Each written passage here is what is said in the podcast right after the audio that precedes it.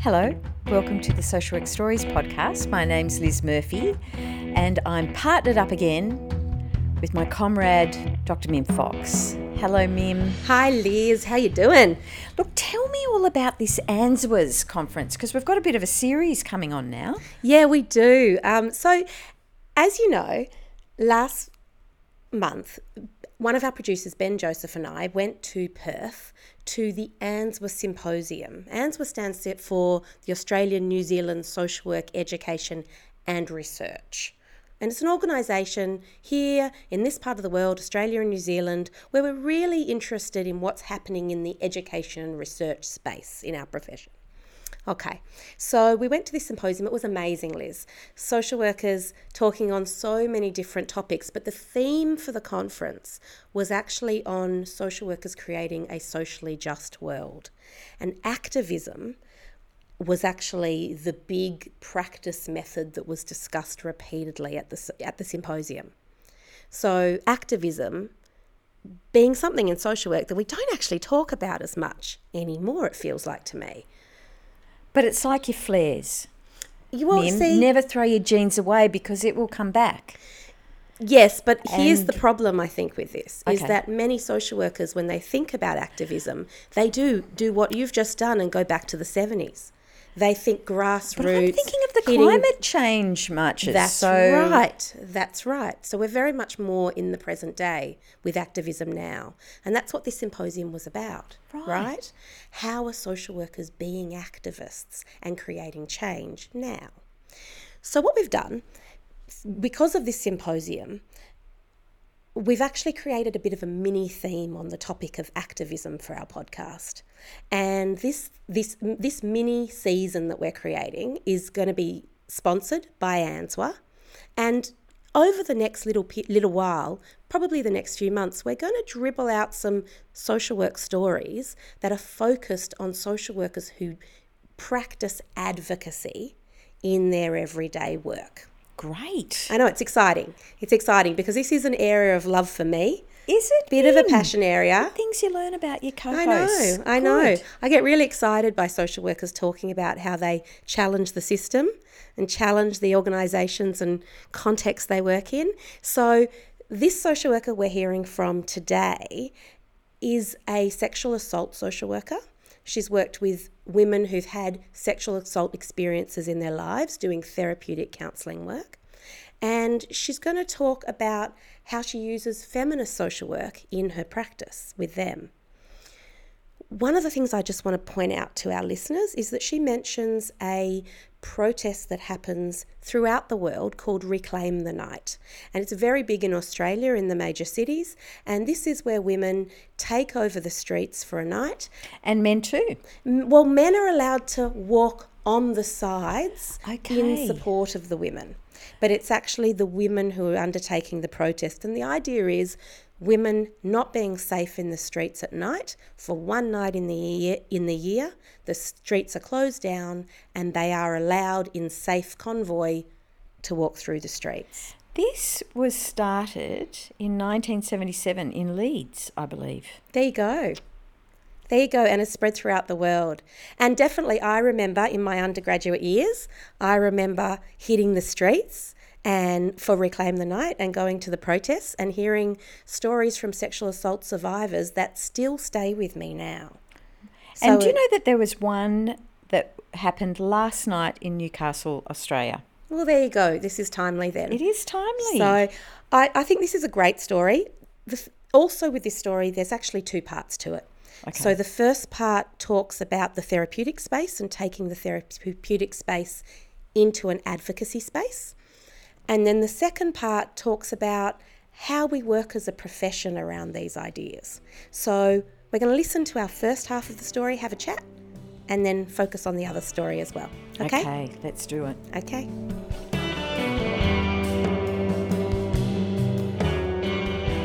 So, a day for me at my job would be um, providing sexual assault counselling for victim survivors of childhood or adult sexual assault, um, and also then providing some advocacy services. that could mean doing advocacy with police, with other health professionals, going to court, so a whole range of different things. And that was very interesting work and it complemented each other very well. And I think it was also important in terms of some level of sustainability because you can't just do counselling work when it comes to such difficult experiences. It's, it's kind of very toxic material you're constantly working with. What I really liked about the framework we used in our practice was um, the kind of feminist practice that that really still looked at the um, the person who's been experienced the violence, who was harmed, as the expert of her or their life and experience. And at the same time, while we supported um, the person in being able to understand, acknowledge their experience, come to terms with it, and then the process of overcoming some of the, the kind of uh, impacts of it, that we would always put that individual, very unique experience in the broader context of sexual assault being a systemic issue, a structural systemic issue embedded into all of our institutions in society. So, what that meant, it also gave me the opportunity to talk about that in my counseling sessions and to use that as a form of kind of um, uh, therapeutic work, of actually talking about us as women also sharing the same kind of space, even though I'm the counselor, the person is the one receiving the therapeutic support. We are both situated in a, an environment that is quite hostile to us, and we're both experiencing that. So I was very much informed also by the kind of practice that I think Lilla Watson so beautifully encapsulated in her kind of quote. Uh, when she said, If you come here to help, you're wasting your time. If you come because your liberation is tied up with mine, let's work together. So I could use this um, in my work, and apart from doing the self care strategies, the grounding strategies that we do, we also talked about the importance of being part of that broader systemic change that we need if we actually want to make sure women don't keep getting harmed by gendered violence. And that meant we could actually talk about some of the campaigns that existed and that we also, as sexual assault workers, were involved in. So, quite a few of us, for instance, were quite involved in some of the committees that were organising um, marches and protests uh, that were chal- uh, challenging uh, violence against women and that were actually also putting up clear demands to the state and to society. There would be, for instance, Reclaim the Night marches. So, what we did, for instance, in counselling, we were talking about Reclaim the Night. So, you know, I'd be going, would you be interested? Would you like to get involved? Is that something you could see that would actually make you also feel good about yourself, about your experience, in the sense as a woman in this world and that you can contribute. So you're not just a passive kind of recipient of things that happen, but you become an active agent in your life. And I think for some, um, for some people, this was quite transformative because it changed this idea of just, you know, I've been harmed, I had no control over what's happening, and I can't change that. But I can be part of something that's bigger that's beyond me and that's positive. And so, what we do, you know, in, in, in, in a fair bit of my counselling, I would raise these suggestions, you know, if it was appropriate, of course. And quite often it was very appropriate. So, we'd then also be working together on sometimes in committees, yeah. Now, that could be challenging at times when you still, you know, like have a, that, that counsellor or, you know, social work service user relationship. But there was really also about being clear around some of our boundaries. And that's always challenging. And I think that's that's that's the tricky thing for us is how do we keep some of these boundaries, but where can they be more porous? Because at the end of the day, if I come from a feminist practice principle, I have to be able to also walk hand in hand and link arms. Yeah? And it doesn't matter if we've been in a counseling session there before, you know. Um, so, so, so I think that's that. That were some of the challenges, but I think I think for me was always keeping in mind that my liberation is tied up with the person I'm sitting next to me. It makes it possible, and you can work out the parameters of that relationship, that professional relationship, but then becomes in a way kind of sisterly, comradely, whatever you want to call that relationship, where we also become these agents of change. Um, yeah, and I think they were very powerful for me also. Um, to be able to work together and see what we can kind of achieve together. And and being challenged in my own practice where, you know, I think also, yes, the counselling is really important. Um, but it's also that that kind of work we do together outside that room that actually doesn't work very well for everybody. You know, that room where you have to sit and talk and always about the really difficult stuff to actually then to see that sometimes being in a different space together can be extremely therapeutic and, and, and actually in a way push i would say the kind of uh, the, the, healing whatever we want to call it um, push it forward quite tremendously. Uh, so, so we'd find ourselves together sometimes in committees, uh, painting banners together, um, going with the service user to do an interview at a radio station, supporting her, um, writing short pieces on things. Um, yeah, I've, I think that there was some, and, and, and that was possible at my, my work. That's not always possible. Not, not every agency necessarily would agree with that approach or would even use that approach.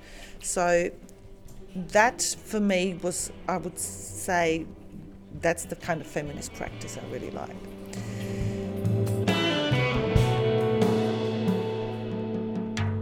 Lis, our social worker straight up said, I'm a feminist social worker. I practice from a feminist social work stance. And she said it with such passion.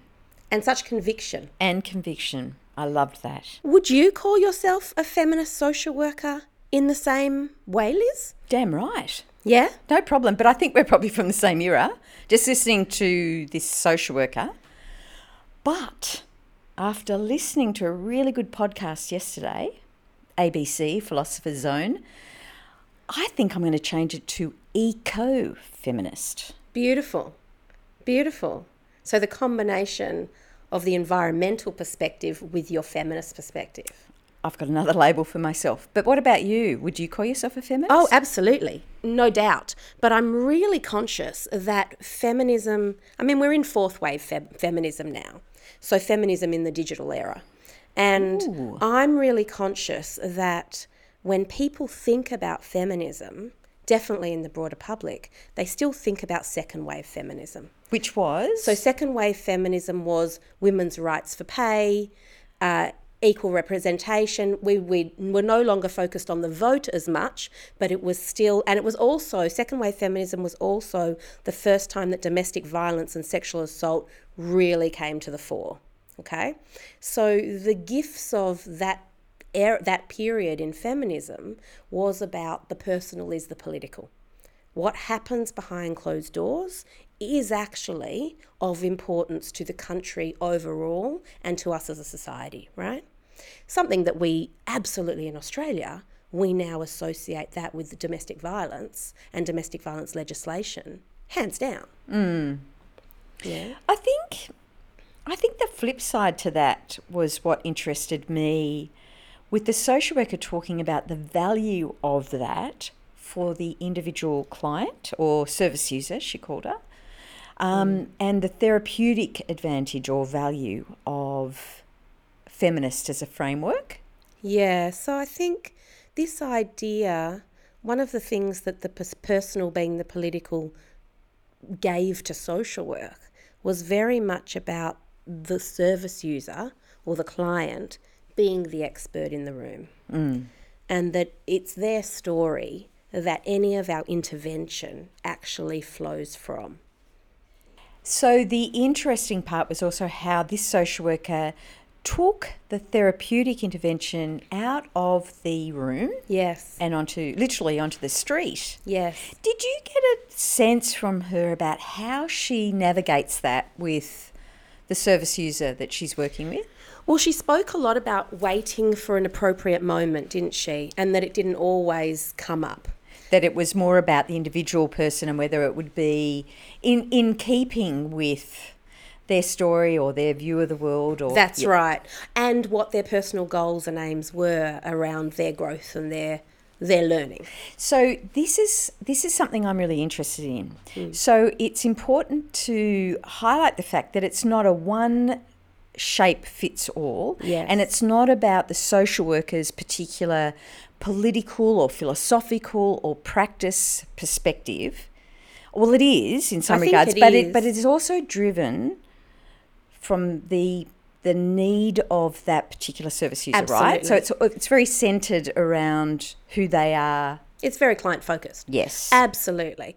I think also the notion for a lot of people listening to this story of sta standing on the street next to your client and protesting with them would make them a bit shaky, make them a bit uncertain, because we have such a clearly defined Western notion of boundaries that actually what this social worker really highlights is the very nuanced lens that we have to have on boundaries. Now, we've talked about this, Lis, in a number of our episodes, right? So, we talked about it in terms of Indigenous, working with Indigenous families.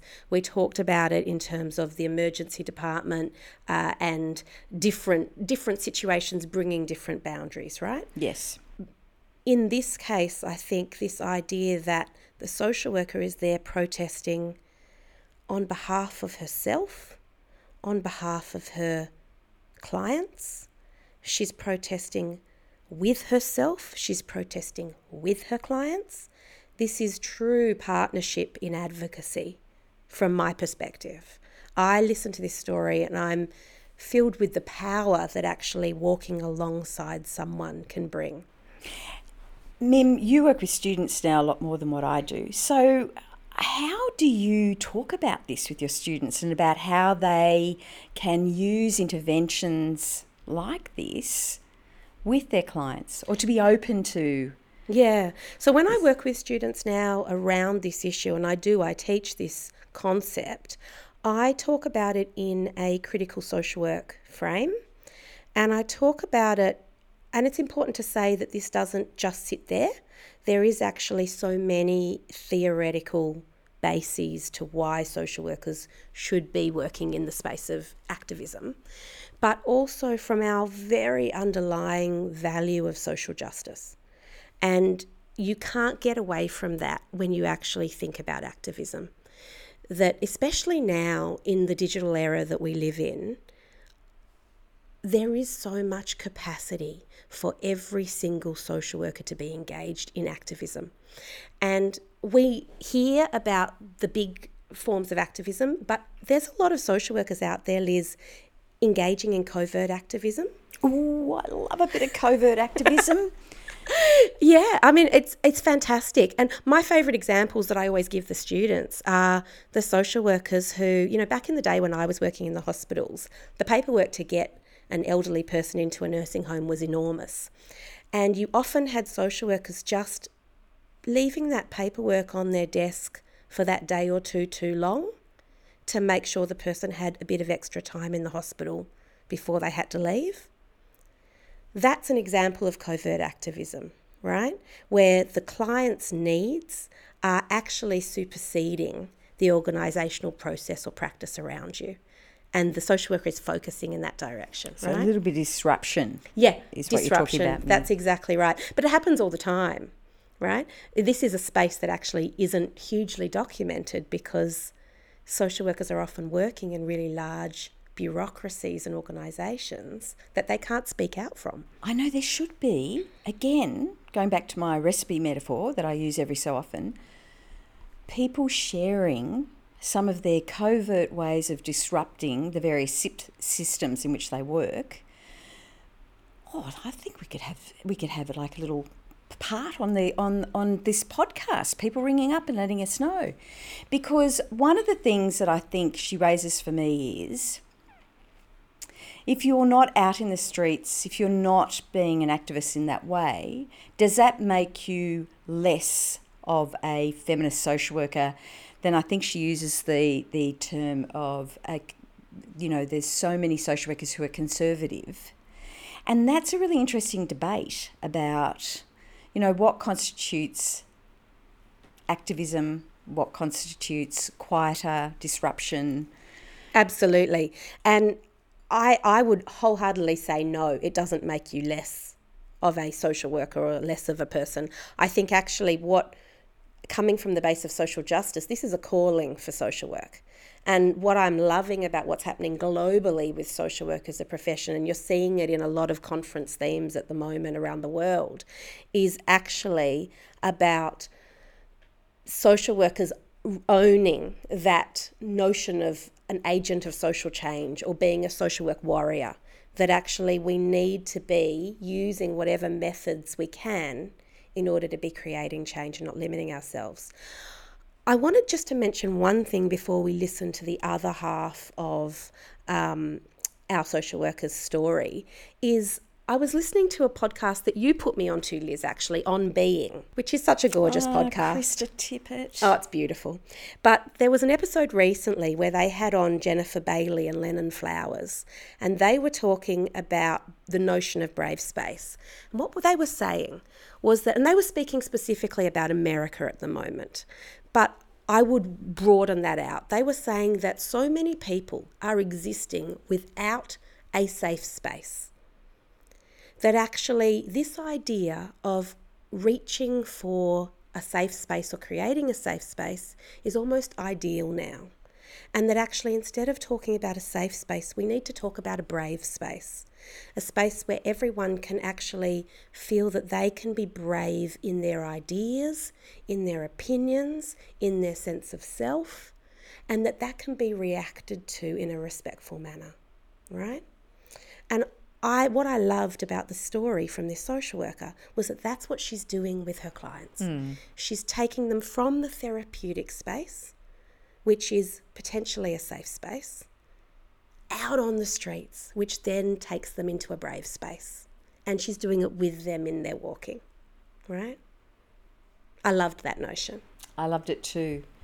So are we we're just about to listen to another way in which she has practiced activism. That's right. You mentioned conservative social workers before. She's going to highlight that in this story. In this story. And we'll have a chat about it afterwards. Okay, let's do it.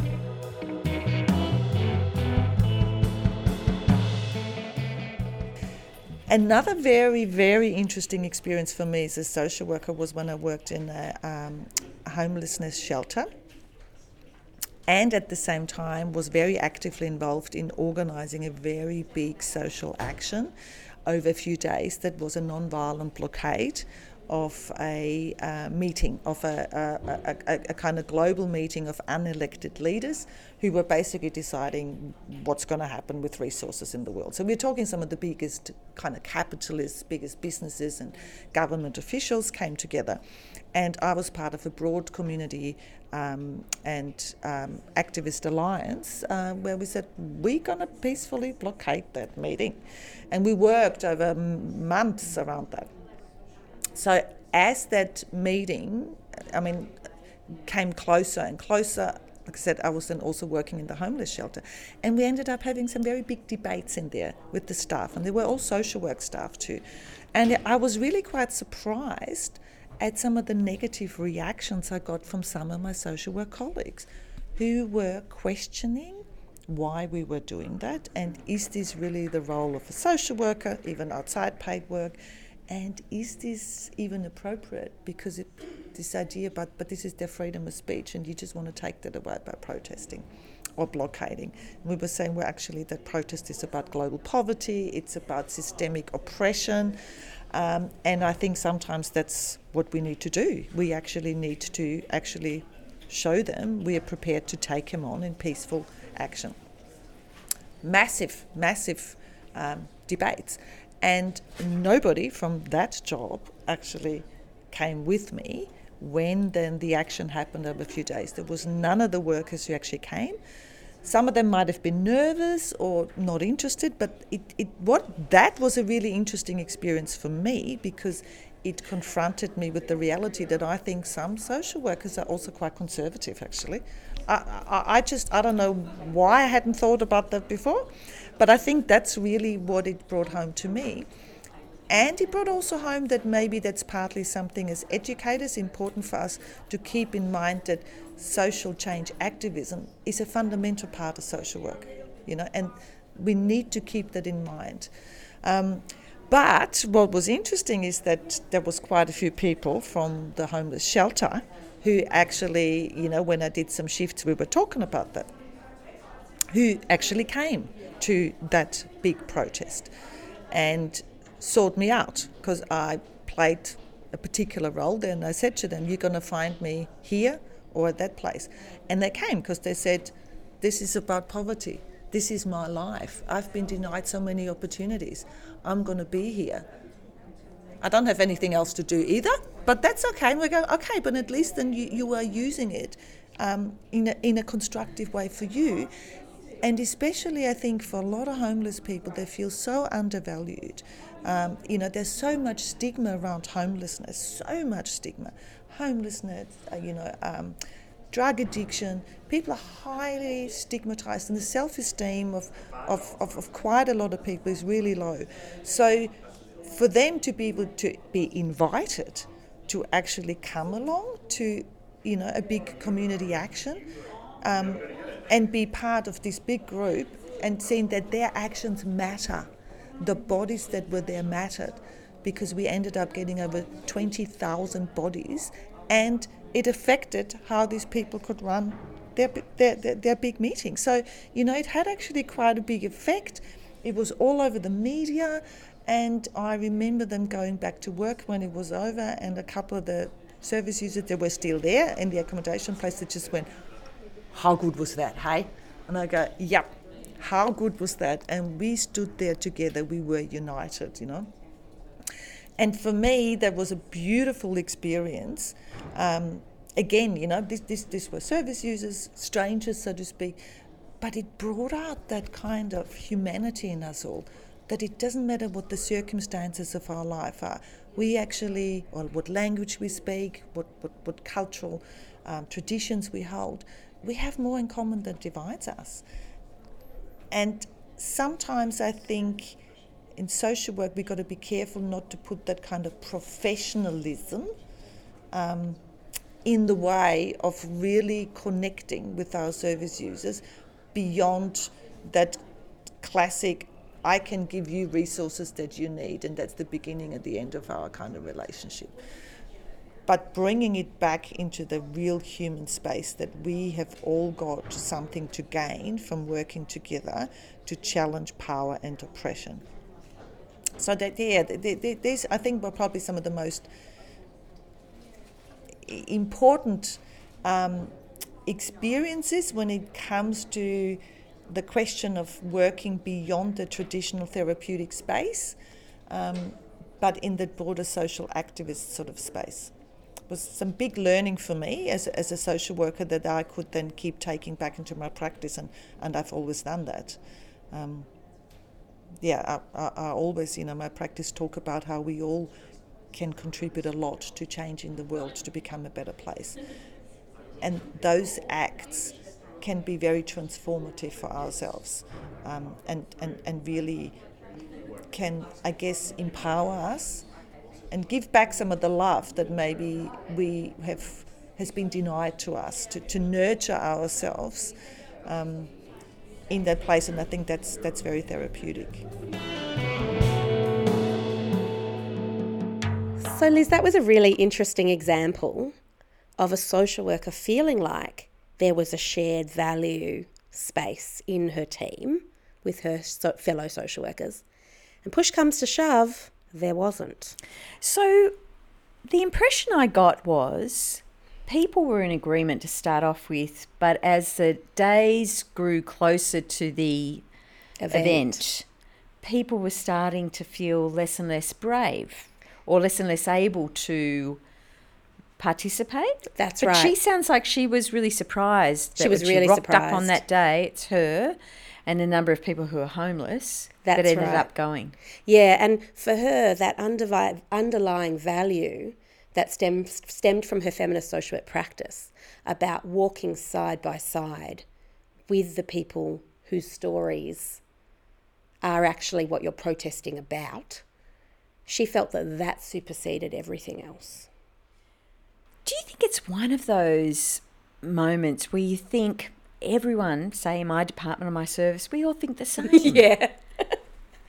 and then it you you wake up to the fact that oh well maybe I am the only person that's brave enough or I'm am I the only feminist here am I the That's only person that wants to take this relationship outside of the walls of the service and march side by side That wouldn't be an isolated experience, I would imagine. I would imagine there are lots of social workers who've experienced that moment where they realise they they think a little differently to the other people they work with. But I do think we have an assumption in social work that because of our codes of ethics, uh, that we will all be thinking the same. Mm. And the reality is that the history of social work doesn't actually come from this current value base, although there are links to it. But remember, those first social workers, the people who we can describe as actively doing social work, were actually pretty privileged white middle class women, definitely in Australia. I think you're right like I remember a few years ago there was a you know a union issue Yeah.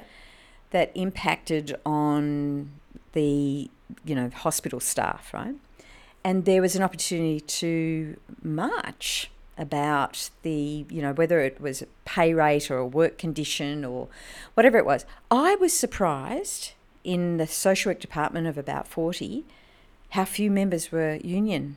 Yeah. and and again i probably had that moment like this social worker going why? I can't believe you're not a member of the union. But i had just assumed that that would be part of a social worker's view of the world view of their work that you would belong to a union But in the same way that our clients change as time moves on and decades move on and laws and policy changes and society changes, so too does our profession, right? So Yes, actually, actually, the assumption that all social workers are exactly the same is kind of a fallacy. Like we have to, in the same way that we appreciate diversity in our clients and in our students, we do need to come around to an appreciation of diversity in our workforce. So I absolutely agree with that, and it's a great reminder. So where are you with regards to that conservative social work label versus a radical social work? Like that that seemed to me like the social worker was saying that I am a radical feminist in my practice. The others were far more conservative, and that upset her. Like, do you have a do you have a sense of of the difference and what that looks like? And I do think that there's something there about how the values are enacted. And I think a lot of social workers would feel that they are still radical in their practice, even if they're not going to hit the streets. So I do think that there are a lot of social workers who are radical in the way that they advocate for their clients in their organisations. We've talked about covert activism, but or else how they advocate for their clients to have equity to services or to income, how they seek, they strive for equality or social justice. I do think that they would still believe that their actions are in that vein and in that value spirit, right? Um, but I do think there is a disconnect between that and hitting the streets. Uh, even though we live in a world now where participating in protest is easier than it ever was. I mean, how many times through our social media platforms do people get invited to actually engage in protest? well, that that, happens that a lot. was what I was, I, I guess, wondering about.